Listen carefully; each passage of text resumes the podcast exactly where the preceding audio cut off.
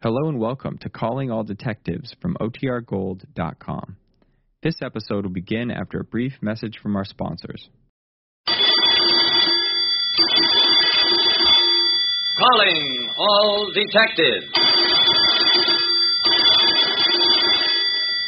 When fire destroyed a large factory, we looked for a man who was supposed to be dead.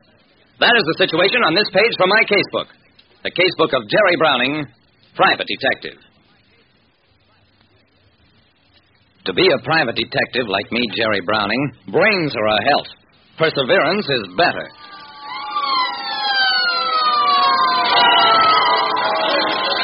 It felt strange sitting quietly in a parked car at 2 in the morning with Fire Commissioner Emmett Kavanaugh and watching all the excitement going on just a few hundred feet away. Commissioner Kavanaugh took his pipe out of his mouth. Big blaze, isn't it, Browning? Yeah, certainly is, sir. Kavanaugh replaced his pipe, puffed on it. Yep. I guess the loss will be close to 300,000. Maybe more. I stared at the big, sleepy looking man. How can you be so calm about it, Commissioner? At least one man is trapped in there, eh? maybe more. The Commissioner hunched his shoulders. Browning, my boys are doing the best they can, risking their own lives. There's nothing I can do to help them right now, except keep out of their way. But tomorrow, that's when my job begins. Captain O'Donnell came over to the Commissioner's car. We've got it under control, Commissioner.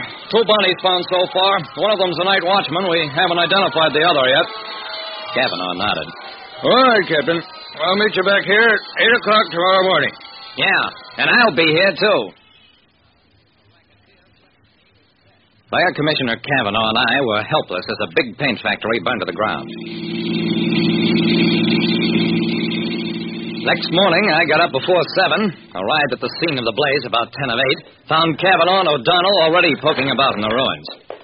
Morning, Commissioner. O'Donnell, turn up anything useful yet? The Commissioner smiled placidly. Yes and no. We have positive identification of one body as Tonio Marcelli, the night watchman. Tentative identification of the other body, George Rayburn, sales manager of the company. Well, that's some progress. How about the origin of the fire? Anything on that? Captain O'Donnell answered that one. Plainest case of incendiary origin I ever saw. He held up a handful of charred springs and cogwheels. Look at this, Browning. Part of a time clock mechanism. It set off a fuse, it set off the paint, all of it highly inflammable and explosive. We uh, don't recommend that your client, Consolidated Insurance, pay off on this loss, pending complete investigation. I nodded. Okay, gentlemen. Now, whom do you suspect as the arsonist? Kavanaugh smiled at me. We're looking for George Rayburn, the sales manager.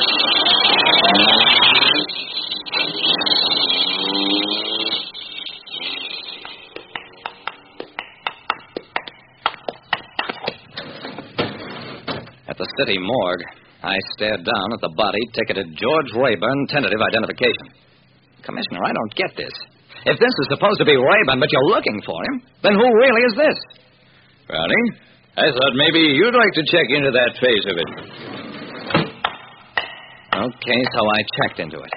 George Rayburn had been with the Farnham Company for over 18 years, rose from a stock boy to sales manager, and about a 20% stockholder in the plant. He had a reputation for being smart, aggressive, unorthodox in his methods, and ruthless, both with rival companies and people coming up in his own organization. Rayburn? Sure, we worked together. Once. He always said he'd end up as chairman of the board. Show that old fossil Tom Wenzel who the real boss was around here. So I went to see Thomas J. Wenzel, chairman of the board. We're ruined, Mr. Browning. Completely ruined. You say the insurance claim won't be paid in view of incendiary origin. That puts us out of business. I didn't say it'll never be paid, Mr. Wenzel, just held up until we find out who started the blaze. That ruins us almost as effectively as though it were never paid. Our organization's dissolving. Our, our business will be lost to competitors. I'm sorry. Uh, tell me, sir, what about George Rayburn? Where does he figure in this? Wenzel looked dazed. Rayburn? He's dead. Who's the most dynamic figure in our industry? Uh, look, Mr. Wenzel, there's a strong possibility that the body is not George Rayburn's. The identification is very shaky. Wenzel stared at me open mouthed. Uh, I don't understand. I'll give it to you bluntly. The clothes on the body were cheap, not the kind Rayburn ever wore. Also his denture of false teeth. Don't check with the mold at the dental laboratory. Now, why would Rayburn put somebody who superficially resembled him into his office and then set the plant on fire? Why? Wenzel looked dazed. I, it's too horrible. Nobody could be that savage to ruin a company that he couldn't manage to control. Thanks. That's all I wanted to know. Commissioner Kavanaugh's office was a dingy hole tucked away in a remote corner of the city hall. What's new, Browning? I told him the results of my investigation. Your hunch was right, Commissioner. George Rayburn is the man we want. Now, the trick is to dig him out of wherever he's hiding. Kavanaugh puffed at his pipe. All right. I'll send a description and a wanted notice to police headquarters. A wanted notice on George Rayburn went out the next morning, but I wasn't satisfied with the leisurely pace of the commissioner's technique.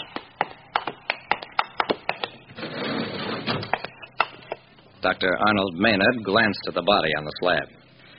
Yes, Mr. Browning, this is the body I identified as being that of George Rayburn. Take another look, Doctor. You were wrong. Maynard bent over the body.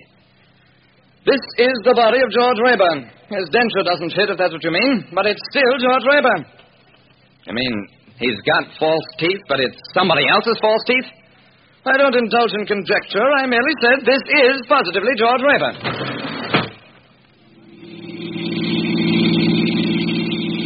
I left the morgue, drove straight to the home of Thomas Wenzel, the chairman of the board.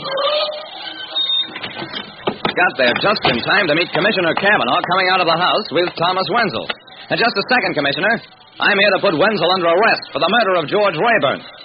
Sorry, Browning, but Mr. Wenzel's already under arrest for the murder of George Rayburn. We got the thing straightened out after Wenzel was booked and taken to a cell. I noticed the bad fitting denture immediately. That sort of thing is my business, Browning. And I noticed that Mr. Wenzel also wore a denture. We took an impression of Rayburn's teeth and found that they matched an old denture of Wenzel's from several years ago. We let uh, Wenzel go on thinking we were looking for Rayburn to lull any suspicion. And sure enough, this morning Wenzel applied for a large loan against the fire insurance, which would certainly have been paid to him ultimately. Okay, Commissioner. We arrived at the same conclusion, but by different methods. I worked through Rayburn's doctor. The Commissioner grinned. You know, Browning, I never used to think much of private operatives, but, uh, well, let's you and me have lunch one day soon, eh?